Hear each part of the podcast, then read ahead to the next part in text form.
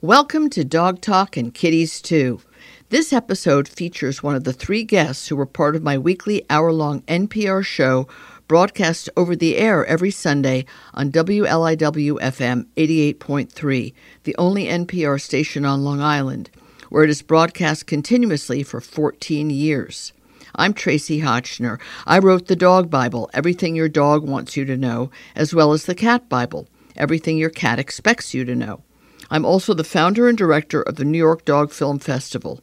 The eighth annual New York City premiere will be October 2023, along with the fifth annual New York Cat Film Festival before traveling the country, supporting local animal welfare groups. This show is about dogs, cats, and other creatures who share the planet with us. Please check out my other Pet Talk podcasts at traciehotchnerpets.com. I would not be able to bring you this show without the generous support of Dr. Elsey's the privately owned litter and cat food company founded by Dr. Bruce Elsey, a feline only veterinarian. He personally created many styles of litter to make sure that even the fussiest cats would not have out of litter box problems, the number one reason people abandon their kitties. Dr. Elsey also created his own brand of cat food called Clean Protein, the first dry cat food I can recommend because it's based on the protein found in a cat's natural prey. This show would not be possible without the longtime support from Weruva, the pet food company founded and privately run by David Forman, who named it after his rescued kitties, Webster, Rudy, and Vanessa. Weruva is a quirky name for a company with whimsical names for the dozens of different cans and pouches of cat food they make. But what sets them apart is how serious David is about high quality nutrition. They were the first pet food company to use human edible ingredients and process them in the same facilities that make human food. Other pet food companies may have copied them over time, but Weruva remains privately owned and run, accountable only to their own high standards, not investors who focus on profits. I am so happy to have Dr. Kwane Stewart back. He's the extraordinary vet who you might have heard my conversation with a couple of weeks ago. He is projectstreetvet.org and he ministers to the pets of the unhomed people in Los Angeles and inspires veterinarians across the country to, I hope, follow in his footsteps. But, Kwane, one of the things that you mentioned when we had met at VMX, sort of in leaving, was that you had been recently invited to be a member of the California Veterinary Medical Association Diversity and Inclusion Committee. And I myself am just in the process of learning that the topic of of diversity inclusion or the lack of inclusion and the lack of diversity in the veterinary field is very much something that needs to be looked at, addressed, and theoretically corrected. So you're obviously a, a pretty uh, they they get a twofer with you. They get two for one. You're not white and you're male, and women now dominate the veterinary field. So when you were asked to be part of that committee, was it kind of a surprise to you that this was now a topic of a committee of the Veterinary Association, or did you know that this was coming down the pike as a topic? I did, and I've known it for a little while now, and, and even before it was mentioned to me or started being talked about in circles, it, you know, if you've been doing this long enough, and I'm 25 years in, you just look around and see that it you know, it hasn't it hasn't really progressed a whole lot. Now, on the the male female side, it has, and I'm glad it has. I think for the longest time, uh, women were unfairly excluded, or it was difficult for them to break in to be accepted into veterinary school. It was largely male, you know, up through I would say the 70s and 80s, and it didn't really start to change until the 90s. My class, in fact, Colorado State, the graduating class of '97, was, as I was told at the time uh, had the the most female uh, to male ratio, or more females right. than males for the first time in any class before. And so my class of 123 was, as I recall, around 80 women, and the remaining what 50 were men, which is a huge switch. I mean, that is a huge flip. So you started to see the sea change then, which was great. But what you haven't seen is an invitation to more people of color mm-hmm. uh, with different backgrounds. And, you know, when I was in school and, and when I was young, I, I just never saw a vet that looked like me. Correct. I never saw another black veterinarian. and I don't know if that's really changed or improved much in the 25 years I've been doing this. So I, I knew about it for some time. So is Colorado a very white state? Yes, at least it was back then when I was there, and I don't think it's changed much. You know, I, I think the census for, for, for blacks in America is somewhere around 12 or 13 percent, and and you know when you when you consider that there is is pretty population dense southern part between right. Louisiana, Mississippi, and, and so forth, then yeah, it is. It gets pretty white everywhere else. I see what you mean. So in the South, which which could be dominantly or predominantly black, states like mine in Vermont are white. They're completely white. It just it depresses me. It disturbs me. People who live in an all white state can't even understand what the phrase Black Lives Matter means. They have no idea what you're talking about. They've never seen a black life. So, I mean, that's a problem. What about the the so ha, you know how do you make America more homogeneous, or how do you make the upper echelons of those giving care and getting higher education and being uh, figures of authority or knowledge? It's tricky if the society around them doesn't have more diversity. So, I mean, what do you do about that? You went to Colorado State because it's where you were from. Did you consider a historically, I guess Tuskegee, it might be the only historically black uh, veterinary school. I'm, there might be another, but did you consider that? Did you identify yourself as, as a black man who was on kind of on the outskirts or on the outside? No, I didn't, and and part of that may be is while I consider myself black, and I, I'm sure someone looks at me or America just as far as the census goes, I'm black. I am. I'm half white. My mother is white. My father is black. Okay. Uh, so, I, I was. I'm as much white as I am black. Although, again, when I get out in the world, um, I'm seen as as a black man. Obama's half white. right. I was thinking of that. Or, I was thinking or, of or that. Half white. Yeah. Or, no, he's he's viewed as a black man. He's the first black president he's tagged with that everywhere he goes, even though again he's just as much white as he is black. So being around, growing up around white family and white support system and friends, and you know, I I didn't I didn't really feel it. I didn't really feel it until I did. I started getting outside into a bigger world.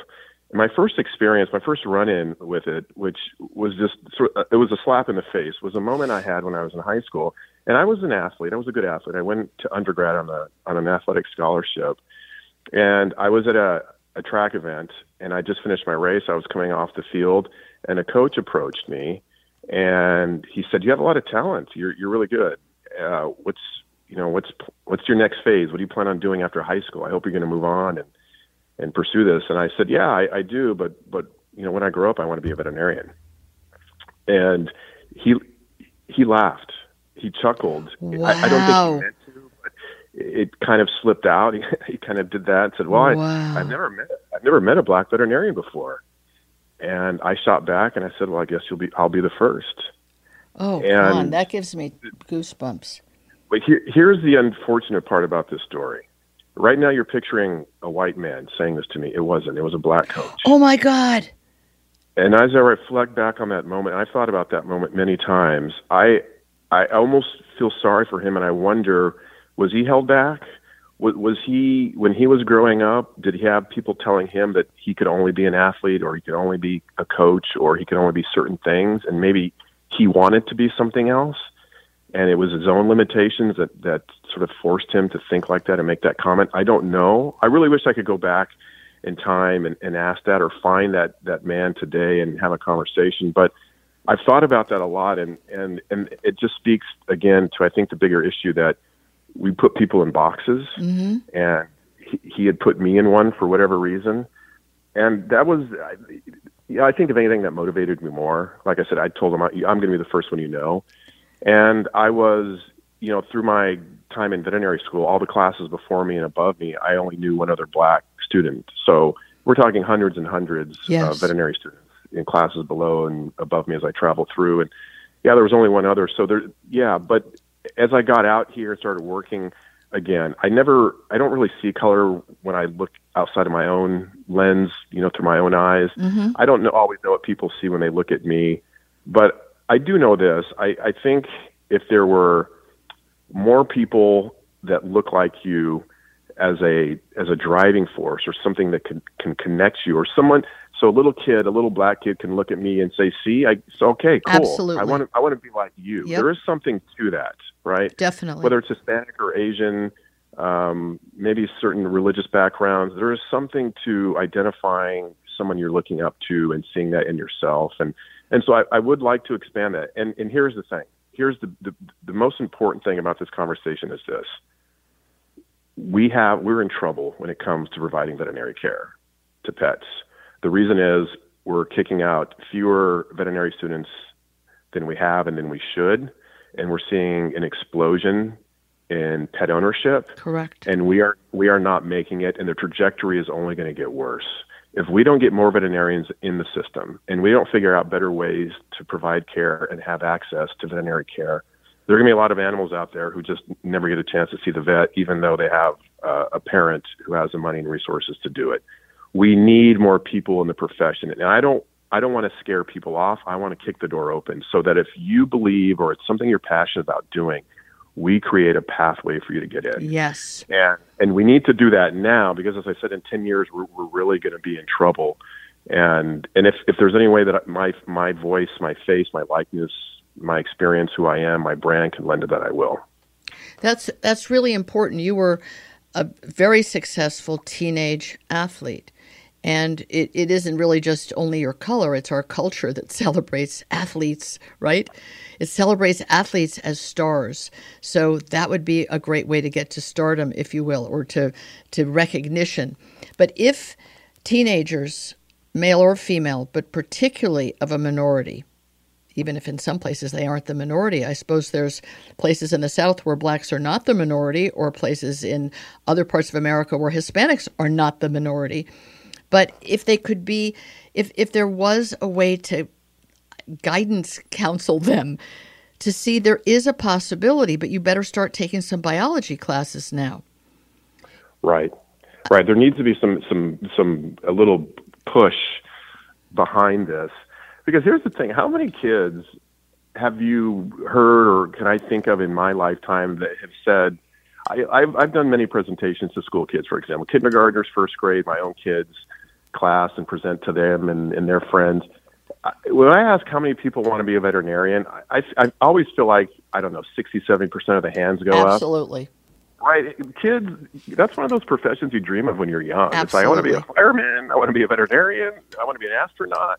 Yep. And I don't want kids to lose that. If that's something they really want to do, then and, and they they love animals and they have an aptitude for science, and then it, it's really on us. It's on the parents. It's on the Yes. education system to to help them right to foster that through instead of losing losing that edge and and losing that that motivation. So so yeah, we need to do better at that, especially as I say, if we want to if we want to be able to provide care to all these people who own pets.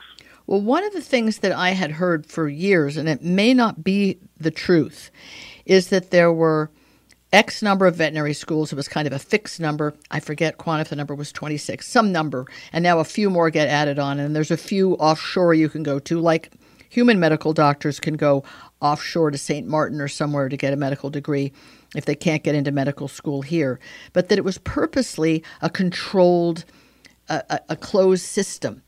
We don't want too many vets out there. We don't want the competition. This goes back decades.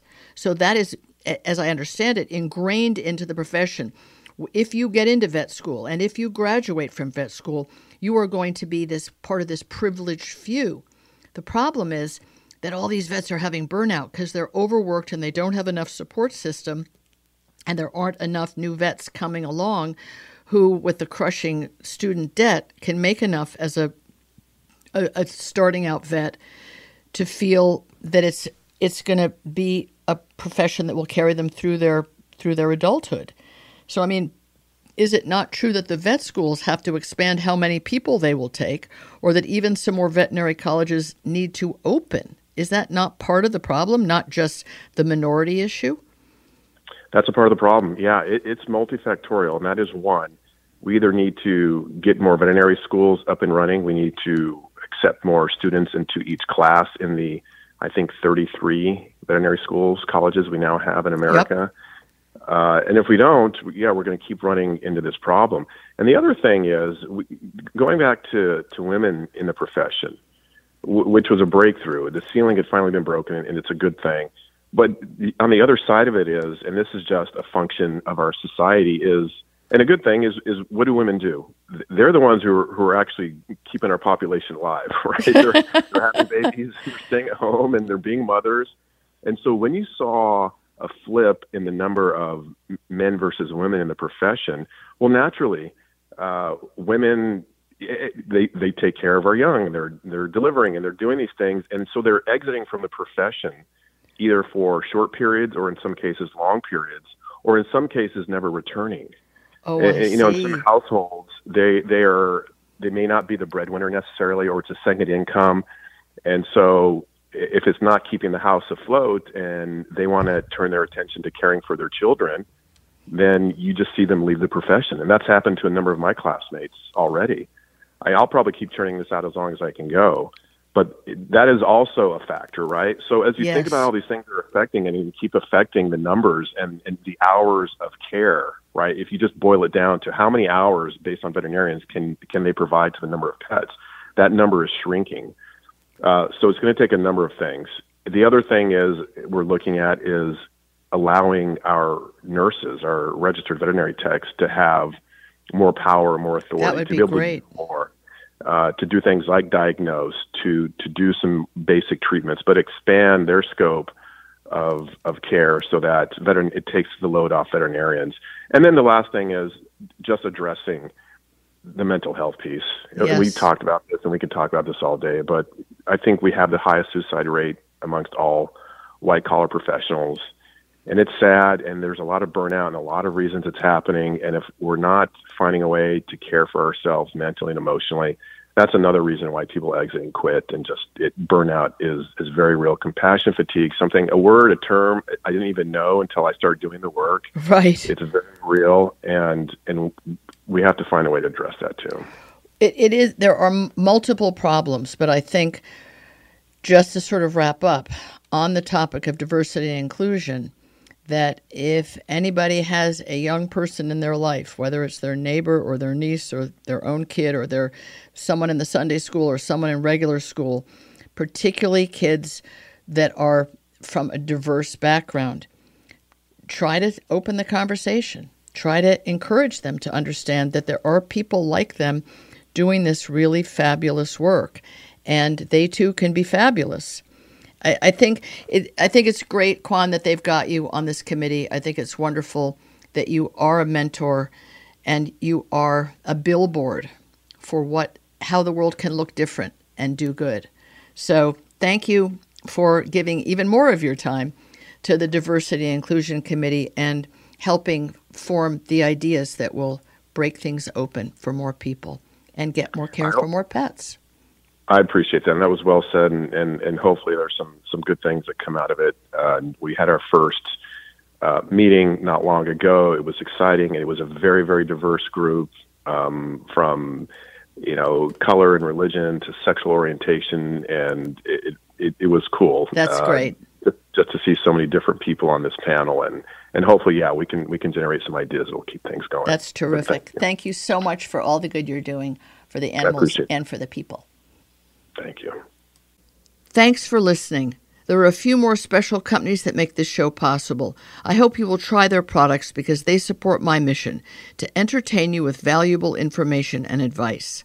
This show is supported by Wondercide, a company founded and run by a woman entrepreneur who wanted to find an effective natural way to keep fleas, ticks, and other pests away from her pets and home instead of putting toxic chemicals in or on them. Wondercide makes plant powered products to keep parasites at bay without dousing your pets and property with ingredients that are harmful to them and the planet. The show is also underwritten by Evermore Pet Food, privately owned by two dedicated women who take human edible, ethically sourced ingredients and gently cook dog food that is then frozen in pouches and shipped right to your door. They founded and run their own company and have been doing that for 14 years and answer only to their own high standards without interference from venture capital investors. I'm also grateful to Earth Animal, also privately owned by Dr. Bob and Susan Goldstein, where they create holistic pet wellness products with an emphasis on their stewardship of the Pet Sustainability Coalition. Earth Animal makes a dazzling array of healing products for dogs and cats, as well as the innovative Dog Chew No Hide and the hybrid dog food Wisdom, which is sometimes all that my picky blue Weimaraner Maisie will eat.